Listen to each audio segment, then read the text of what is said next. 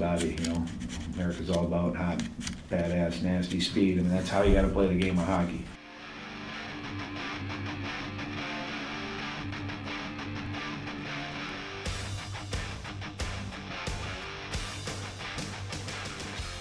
Ladies and gentlemen, welcome back to Behind the Mask. As always, I'm Ryan Radosevich, joined alongside by Jacob Stinson and Cameron McLaren.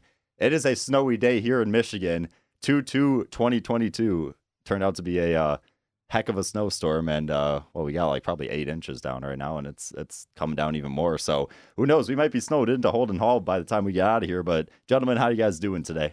Um, it's I'm doing all right. It's I find it funny that like immediately once school goes back in person, just East Lansing goes into an apocalypse basically. Like yesterday was a power outage that took out like half of campus, like down towards um little closer out towards like Okemos. Yeah, that was the Um, calm before the storm, too. The storm didn't even hit. Yeah, and I, and I, and that power also like knocked out the Wi-Fi on campus and all that. And then I wake up this morning. Oh, hey, guess what? There's like uh six inches of snow on the ground. We're supposed to get up to ten, I think. So I just find it funny. Yeah, and I mean, what was it yesterday? We got an alert of a, a, a train being disabled Yeah. right by Hagedorn.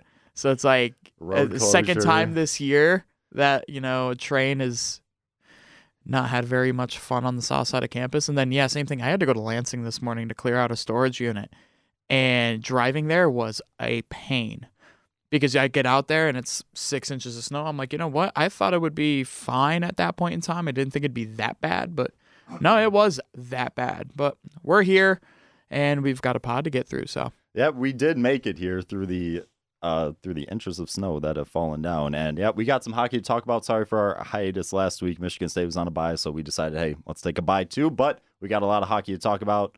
Hopefully a jam-packed episode. Uh not I mean, not looking too good for MSU, but we'll get into that later. So two weeks ago, some games to note. Number three, Michigan, and number 11, Minnesota did split at 3M Arena, uh, Minnesota's home arena. Penn State did sweep Wisconsin, and Ohio State did sweep MSU. Uh, we'll talk about that later, sadly. But uh, last week in Big Ten action, number 10, Minnesota, and number 12, Notre Dame split. Number three, Michigan swept Wisconsin.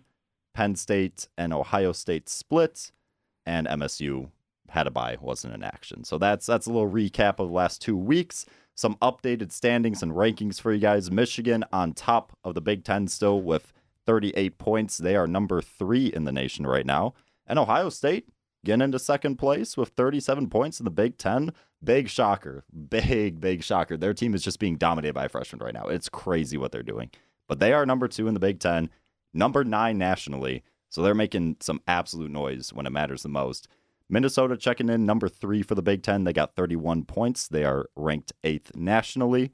After them is Notre Dame with 26 points, followed by Penn State with 17, Wisconsin with 16, and Michigan State sitting in last with 15 points with a 11 14 1 record overall. So that is the updated standings. I maybe should have just left the last team on that list off just to make our hopes a little bit better. But hey, we cover MSU hockey. We got to talk about the good, the bad, the ugly. So let's do it, gentlemen. We got the Ohio State recap, the games that went down two weeks ago.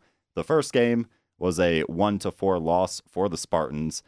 It was pretty much yet another game, yet another weekend to forget for them.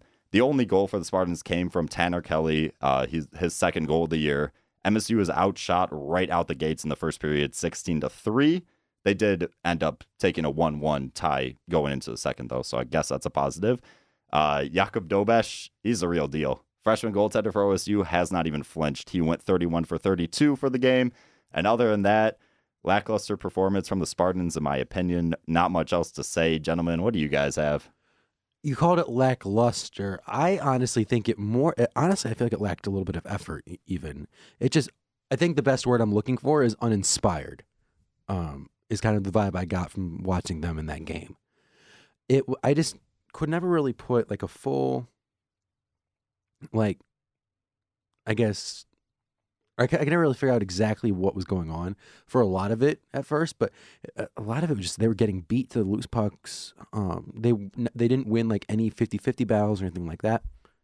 Um, and it was just all in all bad game, and obviously the results show right there. They're getting outshot 16-3 in the first period. It is not very easy to come back from that, especially from a team as skilled as Ohio State is. So, yeah, pretty uninspired is the, is the word of the day there. Yeah, and after losing four games straight, you think that um, Michigan State returns home. They're facing Ohio State, a little bit of a rivalry game, that they would have that spark, but it just didn't seem like they had it. Cam, what'd you see in that game? I mean, in my honest opinion, I understand the effort part. I'm actually going to go a little bit different. I'm just going to say I think it was just a little bit too much. Like they were trying too much to do things. They were trying too much. It's a little bit of like, you know, when the goal score, whenever you have a goal scorer and they don't score goals for a while, you know, the the, uh, the saying is, you know, a little bit they're gripping the stick a little bit too hard, you know. They seemed like they came out of the gates good. They they were playing. It was a pretty even game. Michigan State gets on the board first off the shot pass that, with the tip in front by Kelly, which was a great play. And they, they worked it around the boards to get that puck up to Krygier, who ended up shooting it and went goes off of the freshman sticking in. But to me, it was just the the remaining three goals that they gave up were a one on one breakaway, essentially opportunity that who was it? It wasn't Westlund that put it away, but Singleton. Singleton puts it mm-hmm. away because it's a one on one and he goes top cheese on on the Ritter. The second goal was they just went tic tac toe in the offensive zone. Michigan State couldn't get it out. It goes one two three. Merkulov or Thiesing on the doorstep, and then the third one was Merkulov on the doorstep again, a sharp angle shot. But once again, it was the defensive zone coverage just wasn't there. It just seemed like Ohio State was playing out of their league, essentially playing like a number nine team in the nation and Michigan State just wasn't able to ho- hang on with them. I mean, you talk about getting down 16 to 3 in shots. They ended up w- winning. I'm pretty sure as Danton said um, in his press conference that they won 5 out of the 6 periods on the weekend in terms of shot totals and shot chances Pretty, yeah, yeah, that's because I mean, we take a look at it. The first period was completely dominated in terms of shots by Ohio State, but in terms of play, it was as well. And then they gave up the rest of those goals, which are goals that you know sometimes the Ritter should have those, but then other times defensive zone coverage was lacking. But to me, it's just that def- it was they were trying, I think, too hard to try to play up to Ohio State, who's been playing out of their minds, and it's just it's something of if you can't stop the train, get off the tracks. Otherwise, you're going to get burned, and they got burned three times. Yeah, and give credit where credit's due. Ohio State, every goal they had in that game, except for empty netter at the end, which, you know, that's not going to be pretty. That's just an empty netter. But every goal that they had came off of perfect passes. The first goal to uh, Singleton, it was basically like a 150 foot pass. It met him right at the blue line, and he was in alone. But it was the second time they did that in the first period. Yeah. The second or third time they had that option available. They just that was the one time they connected. And I mean, Tom Izzo talks about turnovers for touchdowns. That's that's the definition of a turnover for a touchdown, or in this case, a lapse in defensive judgment leading to a one-on-one with a defender who's caught flat-footed at that point in time. Like it's just the odds of Michigan State escaping that situation without giving up a goal were slim to none, and there was none because Singleton scored. Yeah, and I'd agree off that. Piggybacking off that just a little bit, um, talking about you know the those time touchdown passes right there. Um, what I noticed, the the reason those passes are even like able to happen in the first place is all about possession. MSU did not have good possession for any tangible stretch of time, like for pretty much the entire weekend. Um, there was some for most of it at least. There there were some flashes in the second game, but um, like they were just they would it would seem there were stretches where Ohio State would have the puck and they would not give it up for minutes at a time, where it was like they were skating faster than them. The puck was moving so well to the point where they couldn't keep up with that either. Just all in all, when you get to that point where you're running around your own zone like that, trying to chase the puck, then it's just it, it that's where you lead to bad goals and things like that. And let's say you get the results they did on the weekend. Um, and so you're not able to generate chances like that yourself. You are constantly having to fight to get the puck back and get, fish the puck out of your own net. You said something, Cam. You said you think MSU gave too much effort. I just a a little bit because I honestly think that when when you take a look at it psychologically, you're coming off of losing four straight games. You're going into a bye week. number one, you're going into a bye week. So therefore, you know, you want those games to be your last bit of effort, which is what we see in the what we as a group saw in the second game. Now, mind you, I will say this: I think I did screw up on one of the goals because there were, what is it, three to two, four to one. So that's quick math. That's ten goals scored on the weekend, and I'm trying to remember all of them. And I think I might have messed up the one for Merkulov. Hey, that um, was pretty in the second impressive. game. But it, it either way, the fact of the matter was, I think psychologically, you have you welcome in a Big Ten opponent at home who you were predicted to beat essentially at the beginning of the year in the standings by members of the media, hint, hint, wink, wink, us, and other people. To be honest, you would think that you could hang with a team like Ohio State because they didn't the first time they played them, but Yeah, and that was with Lewandowski and Lochran, which I'll I'll talk about that in a second. Yeah. But um, yeah, I was thinking that maybe because you said that the effort thing, that everybody was playing too individually, and because of that, they like the team didn't really mesh. Is is that something, or because that's what I was thinking from that? No, okay. I'll kind of jump in on this actually. I think part of it still it comes back to what I was saying last pod uh, about the offense not really having much of an identity um, in, in the absence of guys like Lochran and Lewandowski. They I don't think they knew exactly how to score goals, um, and I think they were kind of over over complicating things to the point where they end up trying to do too much and end up doing nothing. Um, and I think that was that was more the case there. I think they figured out they definitely figured out a little bit better in the second game, but just couldn't put enough put it together enough consistently.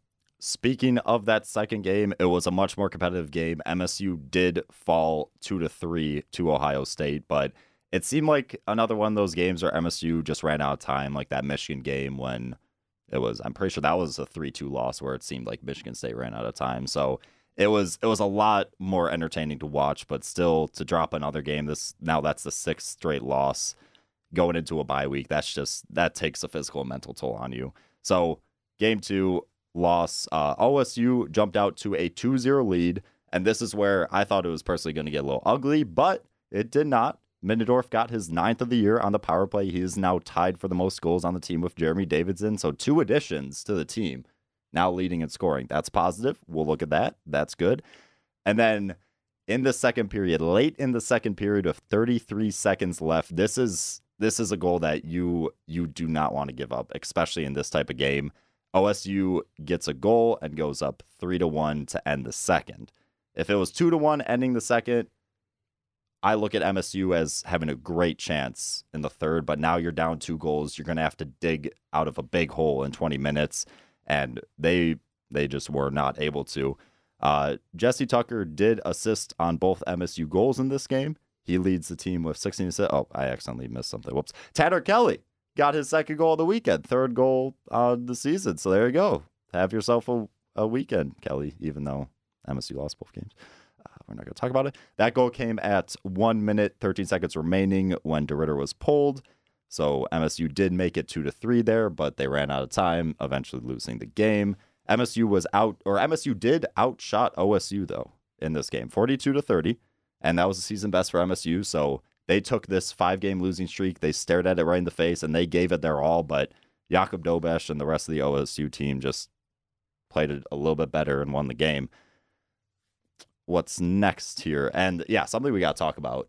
This team, since Lewandowski and Lochran have been out, it's just there's not much to turn to. The the good thing is the Middendorf Tucker Davidson line that I'll talk about in a second.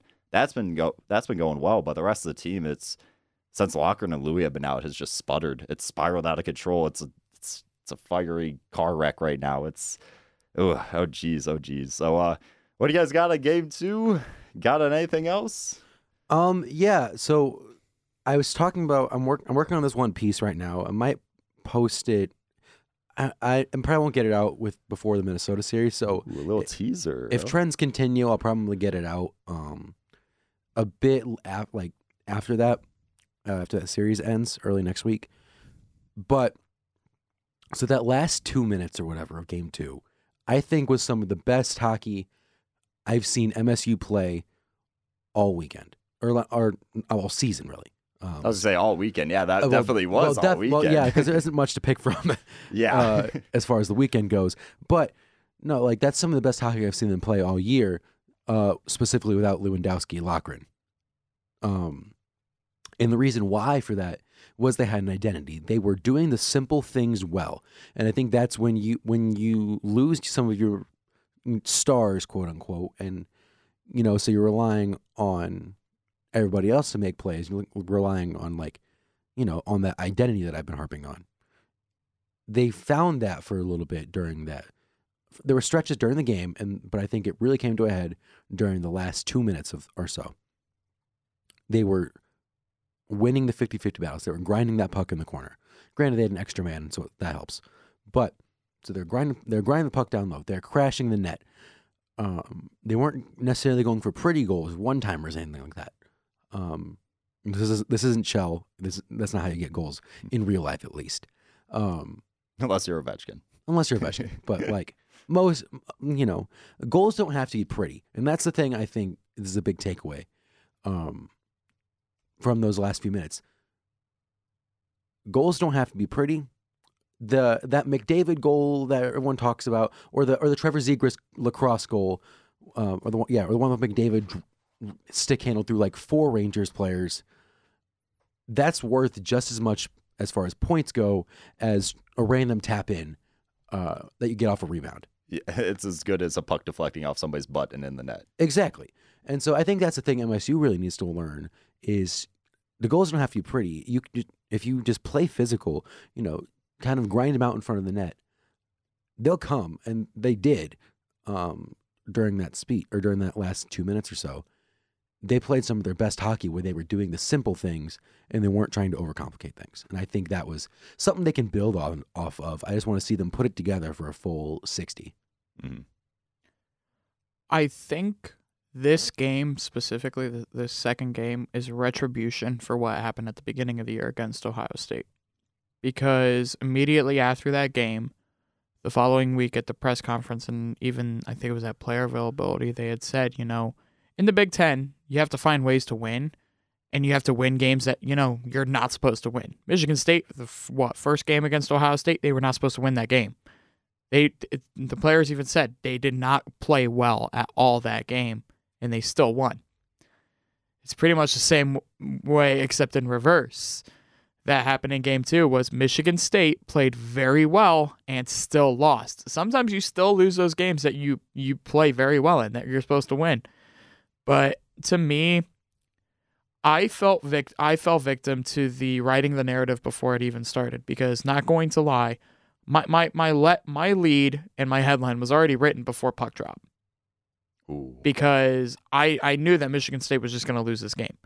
You didn't think Now, uh, mind five you, I didn't think that it would be as close as it was because I'll tell you this, they thoroughly surprised me throughout that game. Which is why I ended on a happy note. If you talk about the second line, I think the first line was great. Honestly, the past six games, yes, you don't have Lochran. Yes, you don't have um excuse me, Lewandowski, but you still have guys that have been here for a long time. And Mhm. honestly, Jagger Joshua is playing like a first line forward. And he has been for the past few games. And I will stick by that opinion. For some reason, the, the kid it knows what he's doing. And he does it very well. You put him on a line with Nodler, who was excellent on faceoffs last year, has had a little bit of a dip this year. But to me, it's exactly what you had talked about, where Michigan State, you know, it doesn't have to be pretty. They have the guys that are doing that. It's just not going in. That's the problem. Is you know, you know, when you have like people that are very superstitious, you know, it's just the the black hat walking across or like not walking under a ladder. Everybody's got their own superstitions, but there's also sayings of it's like you know when it rains and pours, uh, you can't catch a break, you can't buy a break. That's what's going on with Michigan State right now. That was that sick. That was that game that pushed the losing streak to six. Was the fact that even when they play their best hockey that they've played all year and they deserve to win that game, it doesn't go their way. Like that's just it's, it's sometimes just things do not go your way. And that that's honestly the game that could possibly turn the tide heading into the final month of play. Because honestly, there's a lot of things that they could take out of that game and should have taken out of that game, especially going into the bye week, saying, look, they have X amount of time left in the season to move up X amount of points. And I don't know if we're going to get to this because I kind of just want to get to it right now. But you take a look at the standings right now. Michigan State if they do if they win six games, and barring Notre Dame winning, I think more than three, Michigan State would host a, ho- a playoff game. That would be. They're only two points behind Penn State, and three or no, two of the three teams that they have in front of them, they play at the end of the season. They play this month. And if everything goes well in Michigan State's favor in terms of Wisconsin and Penn State doesn't pick up too many points, Michigan State beats Notre Dame and Penn State at the end of the year, you may be talking about a team that slides up to fifth and has to replay a team that they had already beat. That would be best case scenario. Honestly, best case scenario for this team right now is Notre Dame. That is one thing I'll stick by. Michigan They State, they always play play, close. they always, play close, but they play even closer at Compton. Mm. For some reason, Danton Cole can win at Compton. That's not something a lot of teams can do. And especially against the Notre Dame team that, you know, is still ranked, I'm pretty sure if I Yeah, 13th. Yeah, they're still ranked. They play up and they play down. They're in games they shouldn't be and they're out of games that they should be. It's the wackiest thing. But for me, Michigan State, if they finish fifth and they get Notre Dame, you're licking your chops, especially after the, the past six games that they've had. And it's back to best. Uh, excuse me, best two out of three. Last year was just a best is of even better. of COVID, but Because they can win one of those games. I would, easily. I would say it's only better if they face Notre Dame. I don't It is. think. I don't think a best of three favors Michigan State at all. No. The thing is, is to me, they can't beat a full a full rostered Minnesota. They can't beat a full rostered Minnesota. They maybe can take one game against Ohio State, they'll lose two. And then you do not want to play Michigan should they fall out. You No. just don't. Especially at Yost, you don't. Yeah, fingers crossed for Notre Dame. That's best case scenario at this point. I Yeah. think we I think me and a couple of other people did the math at practice the other day. Michigan State has to win 5 or 6 out of the next 8 and Notre Dame can't win more than 2. It's more than 3. It's, I'm pretty sure it's 3, but It's like a one percent chance of happening. not necessarily. I mean, I don't does anybody want to look up Notre Dame's schedule real quick? That would be I got you. you got me because honestly, there could be some room. There's wiggle room. Uh, I don't know exactly how likely it is. Okay, so this weekend, uh, f- uh, They have to have a bye week at some point. Uh, it doesn't look like it. They play four. They play four series this month. Okay. Oh, So this weekend they're at home against Penn State. Then they go to Wisconsin uh, the oh, weekend geez. after, and then the weekend after that they're in East Lansing, uh, and then the weekend after that is their toughest game of that, and they're home against Michigan. yeah, they're gonna win four of those games. Oh, for those four series If easily. Michigan State wins both of their games, if Michigan wins both of the, wins both of theirs, there's four. I can see Penn State with the way that Penn State has been playing taking one against Notre Dame. Yeah, I see that. Is that game at Pegula or at Compton? Compton. Compton, yeah. They only That's go a to bit I of a Cole. still, stretch. I they only still go to Cole see and them. Munn this this month. There's a scenario. I mean, There is. there is. Michigan State just has to win both of those games at home, but it's a Big Ten home game. You know what MSU MSU needs Locker and Louis back. Do we have any intel on that? Any anything? I heard week to week for Louis. That was Lewandowski is week to week, That's I mean that's been the same for but a long he will. time. He's hopefully, as what Danton said, he should be back Ooh, soon. TM. Don't quote me on this, but I would think for the final two weeks of the season. Lochran, I believe, could be back as early as Michigan, That would be huge. if I remember correctly.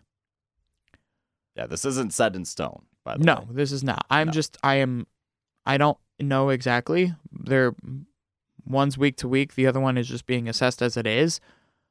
But I would not be surprised to see both of them back for the final two weeks of the season. that would be huge. And both, you know, both series at home too. That would that could be if they both if they come back. I don't know how MSU's going to be playing in two weeks, but if they both are back for those two home series against Notre Dame and Penn State to close out the season, that that could be four wins. Because the way that this team looked in the first half of the season, they were eight five and one with some Big Ten with some non Big Ten play. They were looking good. They were looking like they could. I was I was talking about them getting top twenty votes and getting in there possibly. then they uh they split against Ohio State and then that never happened. But like that that would be huge. I think that scenario can happen if MSU gets those two players back. But that's you know, who who knows, especially with hockey, especially with college hockey. who knows when people are coming back. But anything else on that series at all, gentlemen? Sweet. We are moving on. Uh, MSU does fall to 11, 14, and 1, and last in the Big Ten with that series sweep by Ohio State. And now they have lost the last eight out of 10, and that's just. I shouldn't have even added that. I should just skipped right over that. But we do have some positive things to talk about, and uh, that ties to the Minnesota series. So the line of Middendorf, Tucker, and Davidson, all new guys, that was made during the second game that MSU faced Minnesota earlier in the season. Uh, shuffled the lines up after the first game was a loss, made the Middendorf Tucker Davidson line, and now they have five goals and eight assists over the five games they played together there. In my opinion, the best line MSU has right now. And like they're all new people. So hey, that that's positive. They got two leading goal scorers on that line, and leading assist leader on the team. It's I mean, that might be the only bright spot on the team right now, but hey, at least they got that going. You guys got anything on that, or I just want to put that in there. Eh, I mean, not particularly. No. No. just I just I just need to put something positive in there, you know. yeah, I mean, it's definitely. Oh, Hopefully, yeah, you can get more guys to keep stepping up as time goes on. Um, yeah. because like like it's shown pretty much without Louis, this the offense just disappears. So Yeah, it's it's crazy how night and day in it uh, night and day it is. But moving on, talking about the Minnesota series coming up this weekend. Number eight Minnesota, or not number eight Minnesota comes into town. MSU takes on number eight Minnesota at three M Arena in Mariucci. That's what's called. Yep. So Minnesota is currently 15, 11, and 0. They're third in the Big Ten with 31 points. This is the second time these teams are facing off in the season. Uh, this is second meeting in five weeks, so they didn't meet too long ago. Uh, MSU has not toppled the Gophers since two seasons ago at uh, February 8th in 2020. So they they're they're they're licking their chops. They they want to beat this team. This team has had their number for years. They want to go in there. They want to steal some games and snap this six game losing streak. Last year too, in the opening round of the Big Ten tourney, these two teams played, and MSU gave them everything they got. It was super close, super entertaining game, and eventually Minnesota won it in overtime, two one. So there's another additive for MSU. You haven't beaten Minnesota in a while. Last time you faced them in the Big Ten tournament, it was you were this close. So like if you need any extra motivation motivation, MSU, just call me. I will give it to you at this point. I will give you all the motivation you need. But uh, the first two games this year went in Minnesota's favor 4 1 and 6 3. Those games were played at Munn. But there is hope for the Spartans because the 2022 Beijing Olympics are happening. Uh, three skaters from Minnesota are going to skate for Team USA. So their captain, Ben Meyers, who leads the team with points of 26, he is gone. Freshman Matthew Knies, is that how you pronounce that? I think so. He is also gone. He is second on the team of points of 25. And then defenseman Brock Faber is also gone, all on Team USA. So if you're MSU, you're looking at this weekend, you got a lot of motivation. You got a lot of a lot of things going in your way that that could that could result in a win and break the streak. And also, Jack LaFontaine is no longer on the team. Their starting goalie signed with Carolina after the uh, the first series against Michigan State. So you got a you got a lot of positives there for Michigan State. And do you guys have any, anything to talk about with this preview? Um, not particularly. It'll be interesting to see like how the more depleted Minnesota team is if Michigan State can take advantage of that. Um, but still, we're talking about Minnesota here. It's not like they're going to turn into St. Thomas all of a sudden. So they they'll still have plenty of work cut out for them. the St. Thomas.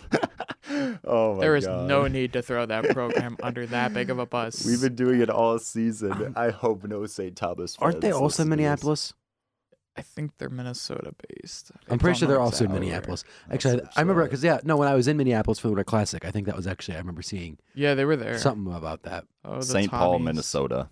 That was close, Twin Cities.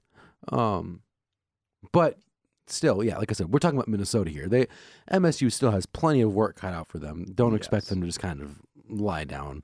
Um, even then, like they've still. It's also been interesting to see with Minnesota, but they've been the whole year pretty much been very inconsistent. Like they will come out and just dominate a team one game and then lose it lose to a team they really should beat um the next game. Like I wrote about it in my preview for the last Minnesota series was um like they gave Wisconsin their first win in the Big 10 of the season l- losing in overtime.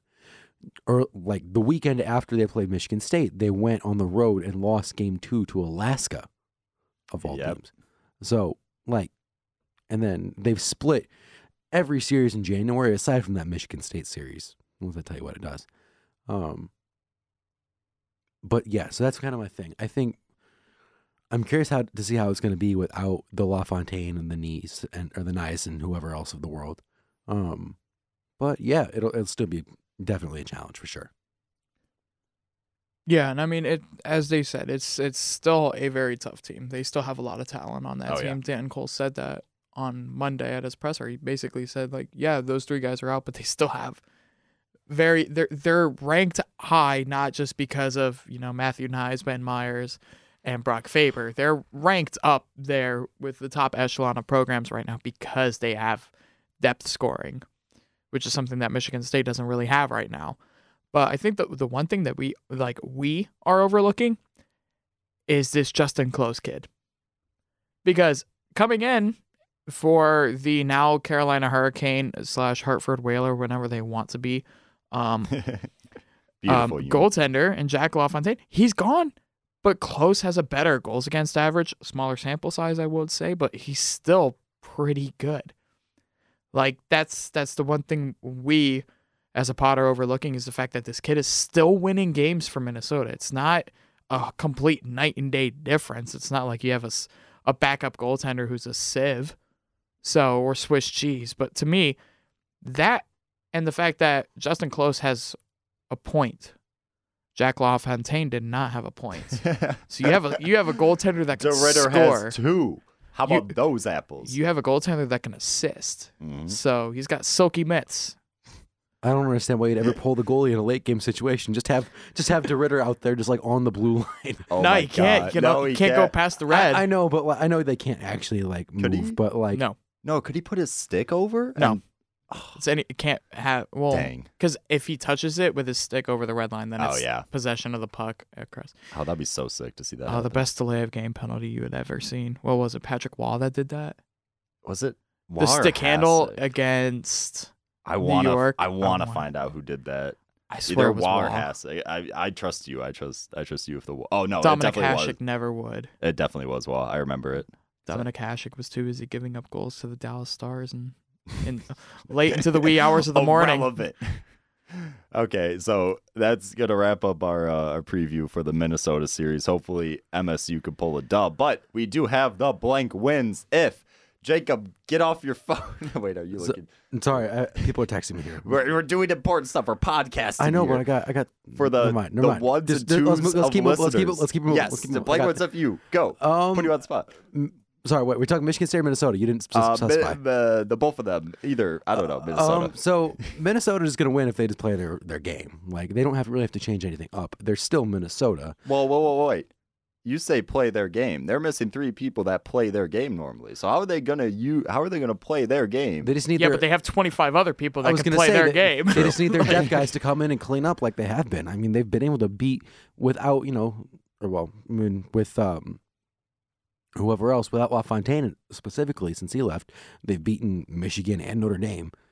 So they just needed really, yeah, just have their depth guys step up and just keep play their normal game that they've been playing all season, and they should be able to beat Michigan State again, which they already have twice. Do you guys have uh, LaFontaine car dealerships in uh, what like St. Louis, Texas area at all? No, No. because it's just Okay. the last name of the owner. So Yeah, it's uh, I just I just wanted to uh to ask that because yeah, there's a lot of LaFontaines out here. yeah, the aside. Yeah. LaFontaine. Okay, I'm done. Not gonna say the jingle. Uh, Blake wins if Minnesota wins if they do what, Cameron? I had something, I lost it, so I'm just gonna go with straight down the middle answer. Minnesota wins if they beat Michigan State five on five. For some reason, the bread and butter of the Spartans, and that's basically been the kind of like facade of this team, is five on five scoring. They were able to score on the power play. Well, actually, I should say the facade is that they can score goals because they really can't five on five. They can only score them on special teams, it seems like. So for me, if Minnesota outscores Michigan State five on five and takes the, the special teams aspect out of the game, then uh, Michigan State's dead in the water. It's simple enough. For me, Minnesota will win if they control the puck much like OSU did. We talked about how in the first game, MSU, their offensive possessions was one shot, goes around the boards, and it's out and it's gone. And you saw that MS. It wasn't MSU's. uh, Well, it partially was MSU's fault that that happened, but they didn't get that many chances because OSU controlled it so well. So when MSU did have those chances and they, you know, they just escaped the blue line, OSU controlled it. They waited till they had a good opportunity to enter the zone and they had sustained zone pressure. So I think if you're Minnesota, you see that, you could do that, and they will utilize that against MSU and get a win or two. So on the other side of things, Michigan State will win if they do what, Stincy? Uh, they got to win the 50 50 battles. I think that's the most important thing. It kind of piggybacks off what you were saying about the puck possession uh, more than anything. And that, that was kind of my thing specifically was with those when I was ranting about those last two minutes of the of Ohio State game two, was they were winning that puck possession battle. They were able to get those second, third, fourth even looks at Dobeš in this game. It'll be close in the new one, but if they can continue to do that, and they'll just be able to you know grind out those rebounds by trying to outmuscle the other team a little bit. Um, granted, this is a very tall ask of Minnesota of all teams. Granted, how they play.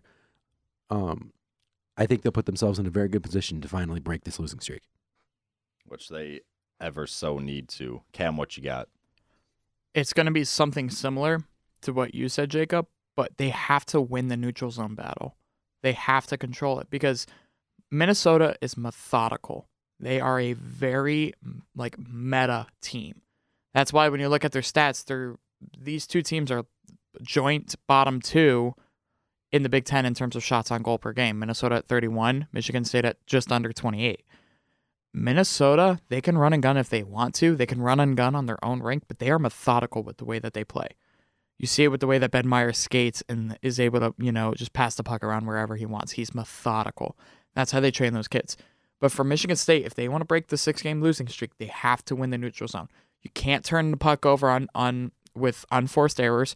Can't misplace passes at the red line, which is something that has led to goals a couple of times so far since this calendar year. But they have to win the neutral zone and they have to play like they did against Ohio State in the second game, which they played better in the neutral zone. Limit the turnovers, make a tape to tape pass, and think. Just do what they did at the beginning of the year whenever they were dominating Air Force, Ferris, Miami through the neutral zone. Now, mind you, it's Ferris, Air Yeah. Force, and Miami, but still, those kids are playing Division One college hockey. They're good enough to play. You're in the upper echelons of your sport. If Michigan State plays like they did against those teams through the neutral zone, they have a chance to break the six game schneid.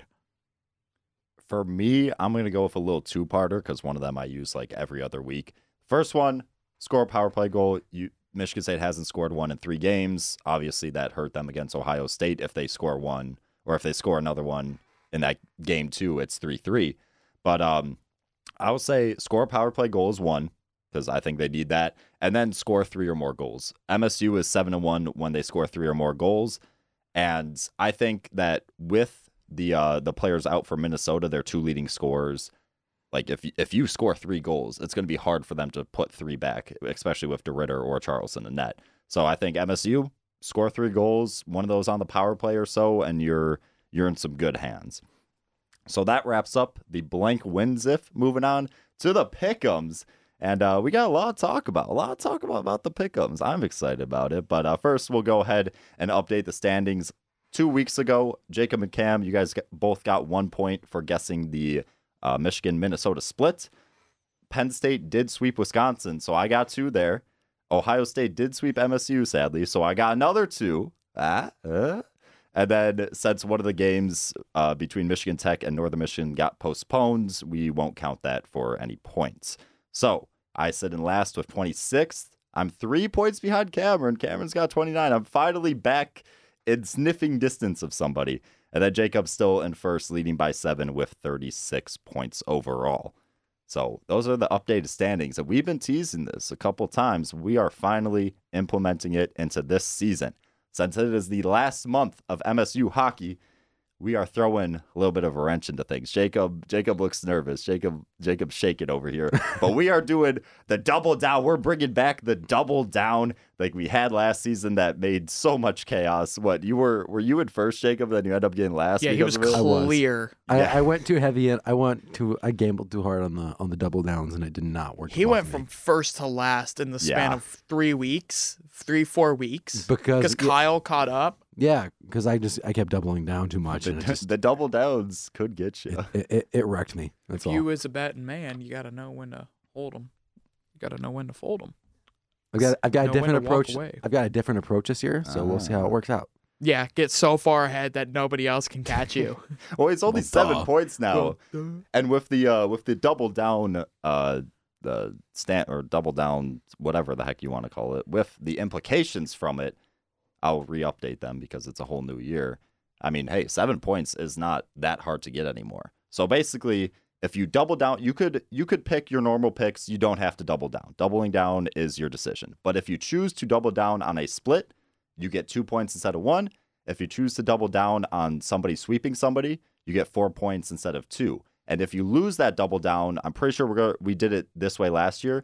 If you lose that double down, you only lose one for a split. And if you lose the double down on a sweep prediction, you only lose two. I'm pretty sure we did it that way. Yeah, that's how we did it. That's how we did it. Okay.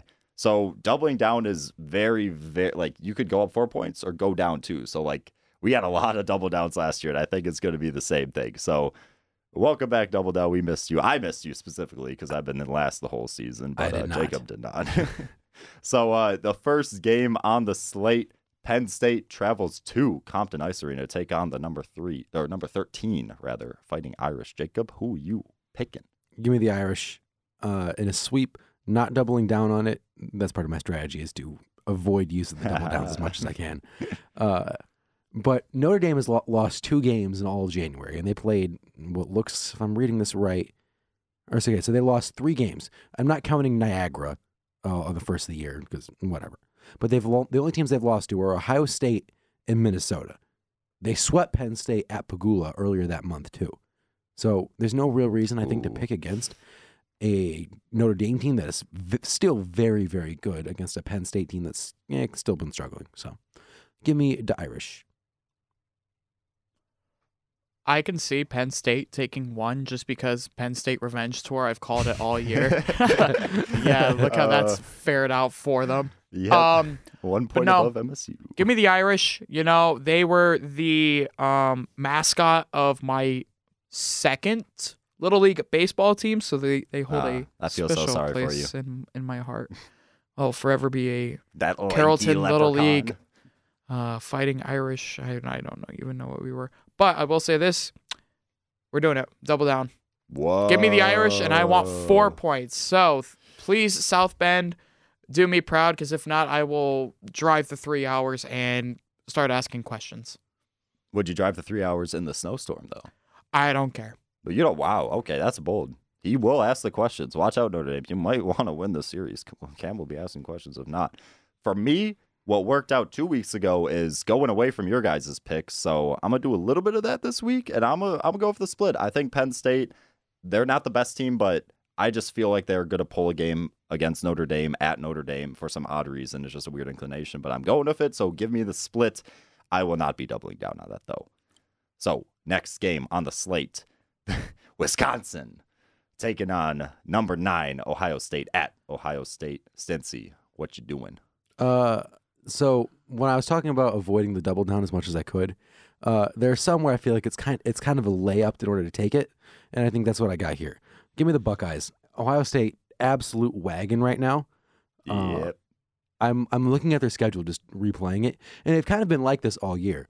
They have two losses on their enti- on their schedule that I would consider not good losses. So they're, they're two non-conference losses. They lost first game of the season to Bentley, and then they lost one more in late November to Mercyhurst by a goal. So, but other than that, like their only other losses have been to like the Minnesotas and the Notre Dames of the world. So they haven't had any bad losses. I would consider l- losing to Wisconsin a bad loss for Ohio State. I don't see that happening. Give me the Buckeyes a sweep, doubling down on it. What you got, Cam? There are a few absolutes in life death, taxes, and a Michigan State men's basketball turnover at the beginning of the game. Yep. So for me, there's another one, and it's Ohio State obliterating Wisconsin Mm-hmm. in Columbus. I don't see how they lose this game unless, you know, if, like the flu goes around or somebody can't get to the rink on time. I it's there's Or As Dobesh Stinson said, it's a layup. if somebody were to ask me if I would bet on Michigan State having the first turnover in the men's basketball game, that's an easy free 10 bucks. This is an easy double down. So we're going for it. Give me the Buckeyes. And even though I said I was going to go away from you guys' picks, this is just this is a no-brainer. Ohio State, absolute wagon, like Jacob said. They've won 13 of the past 11. Their freshmen are just going absolutely nuclear. Would you mean 11 of the past 13? Or yeah, 11 of the past. They're, they they won. If they 13 won 13 they're the last 11, good. that's special. Thank you for calling me out. I didn't even New notice. That's New York Jets level, like Oh. tomfoolery. oh, yeah. Okay, so yeah, I it's a no-brainer. Give me OSU, and I am doubling down on that. So we we all had the same thing there. Um, next series on the slate: Michigan State travels to Minnesota to take on the number eight Golden Gophers. Didn't see who you got. I've been going. I've been kind of going back and forth on this, um, just because, like you know, Michigan State still reeling for a win. I think they've put some pieces together to where they can do it, uh, to where they can put off a win here. But I just don't think this is the team to do it. This is, I, I get they're missing some star players, but it's Minnesota here, and the way that I noticed they were able to score their goals and compete with Ohio State is kind of the exact same play style Minnesota likes to play. Or maybe a better way to phrase that. They if I if the way I noticed they were able to get some offense was when they were able to out physical the other team. And you are not going to be able to out physical Minnesota. I believe they are act legitimately the biggest uh, and tallest team in the country. You're not going to be able to do that. So give me the Gophers in a sweep. Oh, taking the Gophers. No double down. No, no double down because I think it's still possible that Michigan State can pull off one, at least one, but anything's possible. Michigan State loses a game they should win, and Minnesota loses a game that they should win. I, I've got a split. I see Michigan State taking some of those lessons that they did against Ohio State to 3M.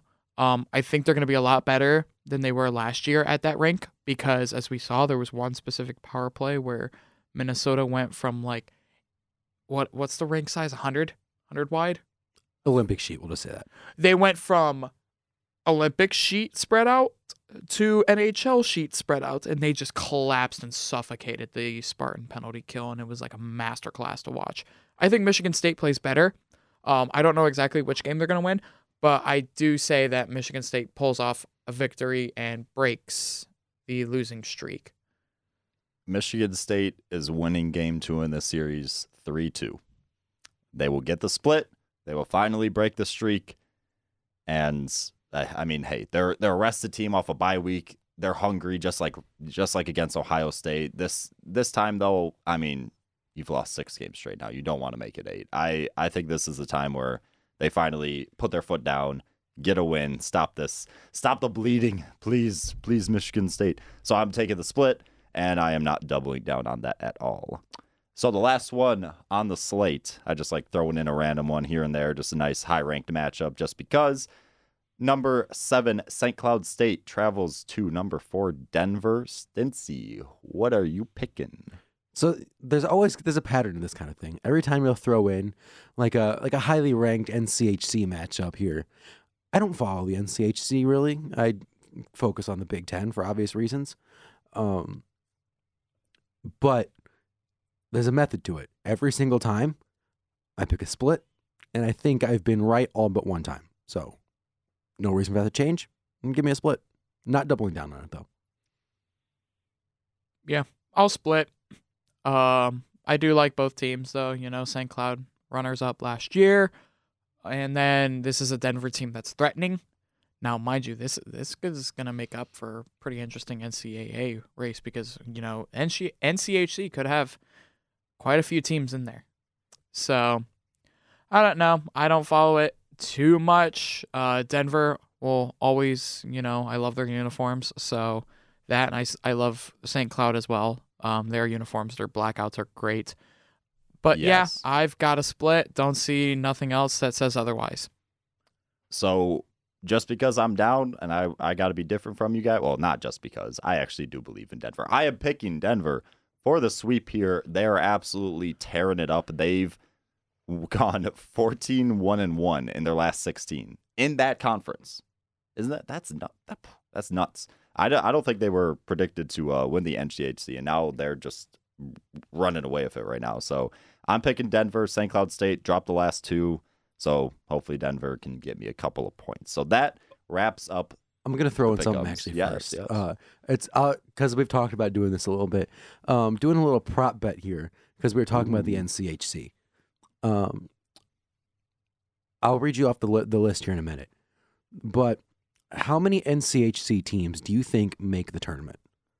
How many teams are there? Eight? There are eight teams in the NCHC right now. Okay. I will read you off this list Yeah. in alphabetical order: Colorado College, Denver, Miami, Minnesota Duluth, Omaha, North Dakota, St. Cloud State, and Western Michigan. Denver, I'll set- Minnesota, Duluth, Duluth. I'll North set the Dakota. line. I'll set the line at four and a half. Oh, Do we go over under? is I don't know how good Omaha is. Let me check Omaha's I schedule. believe they're ranked about like fifteenth. Last I They're- checked, oh, at shoot. I mean, this is disgusting. They're just So all of the Denver, Western. Duluth, Oh, they fell off actually a little bit. They're 18 now. Omaha, North Dakota, and who is the other one? Uh, Is St. Cloud in the Yeah, NCHC? St. yes, Cloud, it's yeah. St. Cloud. They're all in the top 18.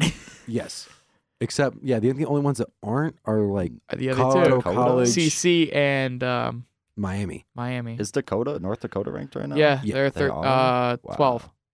Now let's Yeah, check our 12. favorite Jeez. one. I'm checking in like things right now, and this is just okay. So let's see. And there's no cap on how many teams. They're not going to put five teams from one conference. There's no way. It's under. It, I'm going under four and a half. There's no way they can. Pairwise says otherwise. I was gonna say I don't know, man. Pairwise says five. When you've got Pairwise says five. when you've got that many Shoot, teams, if you can put five in, then wh- wh- oh, it's what did I- gonna be disgusting. What, what did I say? The line was four and a four half. and a half. You might have to drop it down to three and a half because there's AQs, Oh yeah, but they could get. I, I, I don't know how many champ. How, there's like what eight divisions? Mm-hmm. Six. s- six divisions, so six Yeah. AQs, NCHC, which means Hockey ten East, Big at 10. large. You're gonna give four to the NCHC. Yeah, a, team, a conference That that, might has a- that might be. But like, who would? Who else would you? What other conferences would you give teams to? Like, well, the you're gonna only get three for Big Ten. So there. Yeah. So if you have, if there's six, so there's six and ten. So there's ten at large. Four of them going to the NCHC, three going to the Big Ten. Then you have to worry about Hockey East. Yeah, the, I don't see five teams. I, I don't see getting in. five, four. Four is a good bet. Drop it down to I see three and a four, yeah. Make it four because you have teams that are on the bubble looking in that are in like weird conferences. So like you have AIC that can make a run. Um, in what are they in? They're not. In, they're in. I got you. uh, the Atlantic, Yeah. So you have an Atlantic. Who who else is in the Atlantic? Air Force, AIC, Army, Bentley, Canisius, Holy Cross, Mercyhurst, Niagara, RIT, Robert Morris, and Sacred Heart. I could see Canisius being the only person that uh gets in. Is it Canisius or is it Quinnipiac in there as well? it's no, Canisius. Uh. QPAC's in the ECAC. Where the heck is QPAC, Canisius? Why is wait Canisius? No, please don't tell me that Canisius sucks and make me look bad. I, was, I didn't think Canisius was that good. Okay, Canisius is not. So who else was in there? So it was Air Sorry. Force, AIC, Army, Bentley, Canisius, Holy Cross, Mercyhurst, Niagara, RIT, Robert Morris, Sacred Heart. I mean, the highest one is AIC out of that. It's really not a good conference compared to No. No, no, compared but it's to an the- AQ, so I can see. So the Atlantic is not only going to get one then, Yeah. and then you have maybe one or two from Hockey East, and that would satisfy your problem. I don't see them getting five, even if pairwise says it, unless you drop down the number, unless the Big Ten only gets three in, so two ath- two qualifiers, so four and two. That could work. See, my, two my- two Big Ten at large teams. see the thing. I'm. I know we're rambling a little bit here, and we'll, we'll wrap it up here shortly. Hey, it's near the end of the but episode. yeah, know. I mean, but my thing is with this, I'm looking at these other teams and like, f- from what I'm seeing, there's a lot of these conferences that are pr- pretty darn top heavy. Like I, I see the same thing going on with the CCHA. I really only realistically see two, maybe three teams coming from there. Uh, Minnesota State, obviously, and, And then like Tech, Tech. either Tech or Northern, who like, probably Tech. Yeah, Um, one of them is gonna whichever one goes farther in the tournament. Yeah, exactly. But like even then, that's still that's only like another two or three. So if there. you think about it, you have six, and then you have four to the NC. So there's you have six remaining, two more to Big Ten teams. So now you have four remaining. You could do one at large to the CC. You could do, and then you could either do one or two to one conference out of the remaining three. Because if you think about it, the Atlantic's only going to get one, and it's an AQ. Yeah. Which, as of right now, would be um, AIC. So it, it is possible that five teams from the NCHC make it. Jeez. Three and a half would be a better line than four and a half. Four and a half. Four and a half is where the bookies are going to be like, ooh, interesting. that's where you make things interesting. That's what I'm saying here. That mm-hmm. it it's on, it only makes Yeah, for, As it stands good, right now, yes. makes for good If you But conversation. to be Three and a half. honest, I'm take- I I- don't see no. I'm I would taking say the four. over. I'm taking the over. I'm taking the under. okay. I'm taking under. All right, all right. All Jackson right, all Mahomes right. has the under. Oh God, Don't bring it up. All right. I like Patrick Mahomes, As a- as but a- Jackson and his wife. As a Chiefs fan, we do not but- speak that name right now. Oh, jeez. Okay, anyways, we still got a little bit I- more to talk about. In other news, but MSU hockey related, MSU has two alums skating in the uh, 2022 Beijing Winter Olympics. Justin Abdelkader will wear the assistant captain A on his chest for Team USA. And then this one was weird. I had to do a little research as to why, but Jake Chelios will play for China. He right now plays for the Kunlun Red Stars in the KHL, and since that's a Chinese-based team that plays out of Beijing, and he has uh, citizenship in China, he's playing for Team China, and uh, Team China actually is made up of 11 Canadians, seven USA skaters, a Russian, and six native Chinese skaters. So that's that's gonna be interesting. That might that might be an interesting team to look at in the Winter. Olymp- Are you guys watching the Winter Olympics though? Are you guys going to? Yeah, I'll watch. Hopefully. Um, that's the plan at least. It's That's yeah. yeah, it, it'll be definitely interesting. Definitely be a little more competitive than, or at least you'd think. Maybe the USA and Canada won't completely run things like they have in the past. But who knows? Oh, what Sweden, Finland, they everybody's got it. Russia. They're they're all good year in year out. It's not just dominated by but like USA and we're talking Canada every with the every now and again, someone makes a run for a silver or makes a run for a silver because w- one of the two lost in the round before, or because they one of them upsets USA or Canada once. Why don't we just do that real quick to end the episode? Top three. Go for it. Hmm. I'm I'm kind of guessing here. I haven't looked at the full rosters. I'm Oh, just gonna yeah. go. I'm just gonna go Canada uh, gold, um, U.S. silver, and mm, we'll just we'll just say Finland for the for the for the bronze. I might go. Hmm. I want to say I was gonna say um, Olympic athletes from Russia, but they don't have necessarily all the people that they would need to. I could see. I don't know if Canada would get gold. I actually think it might be Actually, wait, yeah. Let me. I'm, Sweden, I'm gonna rephrase it. Actually, I'm- Canada, and then uh, Olympic athletes from Russia. I was gonna say I'm taking actually Russia for the bronze instead, cause, just because of the KHL guys. yeah, so I'm going. I'm going Sweden, Canada, Russia. In that order. Sweden, Canada. Okay. No faith in Justin Abdelkader. No, no faith in Team USA. Sorry. No faith in Jake Sanderson. They they'll play for a 19-year-old third place game. They'll play for a third place game as long as they could probably beat like the Finlands and the Slovakias of the world. I'm gonna go Russia for the gold because I know the KHL is strong, and I know a lot because Russia. It's Russia. They they have conflict with USA, so a lot of people in Russia don't want to move to the the Americas or the Canadas to play hockey. So I know they got a strong league there. Going Russia gold. I'll go Sweden silver because I know year in year out the Swedes are good, and then I'll go Canada for the silver. So hey, we'll we'll see who's the closest there. We'll go watch the Olympics. It's in Beijing. Last time Beijing had a Summer Olympics, the opening ceremony was absolutely bliss, was beautiful. So hey, take your time out of your day, watch that opening ceremony. I think they're rebroadcasting it at a later time on like you know the big stations because I think the opening ceremony is 6:30 E- EST. So uh, yeah, go ahead, just just watch some Winter Olympics, have some fun with it. That's gonna wrap it up from us here in the studio. I, jeez, I, don't know how much snow's gonna gonna be out there, but I'll, I'll just keep it short and simple. Thank you guys so much for listening. We'll be back next week to break down the Minnesota series. Thank you so much, and have a great rest of your day. Peace out.